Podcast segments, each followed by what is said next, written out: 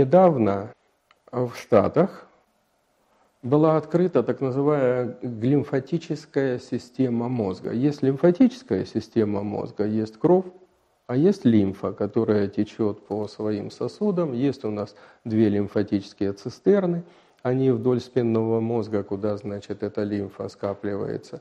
Есть у нас э, узлы в подмышечных впадинах и так далее, лимфатических, где происходит очистка лимфы. Это все физиология. Но она обратила внимание на вот э, другую лимфатическую систему, даже название ей дала отличное, не лимфатическая, а глимфатическая система. Это система в мозге. Что она сделала? Она взяла крыску, э, убрала значит, часть именной кости, поставила прозрачное окошечко – а, направила туда двухфотонный электронный сканирующий микроскоп, а в кровь, а, значит, вот этой крыски были введены флуоресцентные препараты. И потом крыска, это а, ей ввели препарат, который погружал ее в сон, ну, как бы такой модель сна. И тут то, что они увидели, поразило их до глубины души. А во время бодрствования вокруг клеток мозга вырабатываются белки, и часть из них остается на мембране, часть в околомембранной жидкости находится. Эти белки, они свою уже сделали работу, и они больше не нужны. И некоторые из них а, медики относят к амилоидным белкам, то есть те, которые являются причиной возникновения нейродегенеративных заболеваний, болезни от Альцгеймера, болезни Паркинсона. Так вот, оказывается, во время сна вдруг эти белки начинают э, вместе с пульсирующими а, током лимфатической системы, они э, перемещаться и, э, значит, удаляться из мозга. Как будто кто-то очищает нервные клетки от остатков белков, которые забивают мембраны и мешают устанавливать новые нервные связи.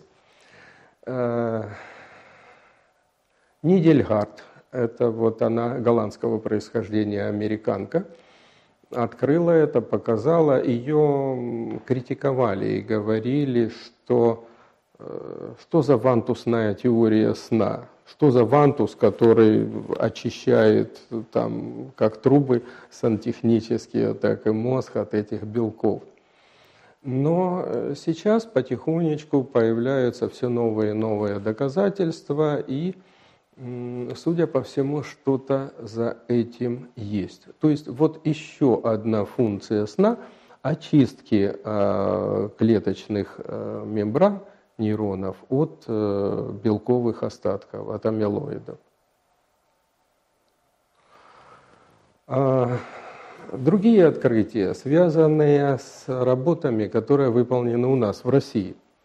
Профессор Иван Николаевич Пигарев, Институт проблем передачи информации и Институт высшей нервной деятельности. Он работает и там, и там.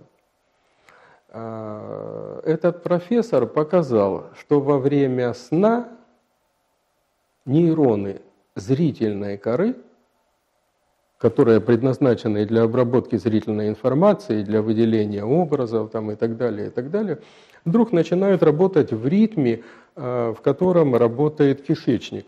Перистальтика кишечника, кишечник сокращается, проходят по нему волнообразные движения, и вот эти же э, процессы регистрируются в ритмике нейронов зрительной коры.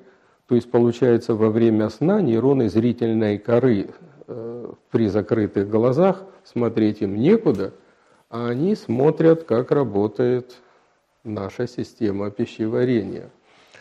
Ну, тоже, когда результаты были получены, на Пигарева накинули со всех сторон и говорили, профессор, что-то тут не так, не может этого быть, это что-то слишком фантастическое. Но потом получили подтверждение и на других объектах, на кошках, на безях, и в других лабораториях. И, в принципе, сейчас это не является уж такой невероятной вещью. Вот еще одна функция сна, о которой, о которой тоже мы мало чего знаем.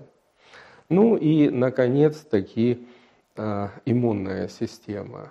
Деятельность сна во многом обуславливает э, активность иммунной системы организма. Если со сном плохо, то иммунная система начинает давать сбой. Маленький пример. Во время войны в Ираке американцы использовали так называемые активаторы, которые давали своим солдатам. Ну, вообще, эта идея давняя. Еще во Вторую мировую немцы давали своим военнослужащим активаторы, чтобы они не спали там 20 часов и так далее, и так далее. А, у американцев активаторы позволяли солдатам не спать почти трое суток. Они были активны, они выполняли работу, они выполняли приказы. Ну, единственное, у них агрессивность возрастала и сексуальные желания активировались. А так, в общем-то, в принципе, как бы вроде они и работали нормально, а потом отсыпались. Часть из этих ребят потом попала домой – и а, им были сделаны прививки от гриппа. Тогда ходил грипп, э, значит, H1N2, N5, ну вот этот, которым и нам всем делали прививки. И вот у некоторых после этих прививок развились недомогания, а у ряда из них и серьезные последствия. Причем было даже два летальных случая. Мораль. Нельзя экспериментировать с активирующими системами мозга и думать, что за это ничего не будет. Что-то изменилось на нейрохимическом уровне, а прививку когда сделали, и эти вещи, они привели вот э, к неуправляемым процессам. Поэтому со сном надо быть достаточно аккуратным. Если мы э, хотим дожить до глубокой старости в э, трезвом уме и здравой памяти – и не э, дружить с этими двумя джентльменами, ни с Альцгеймером, ни с Паркинсоном.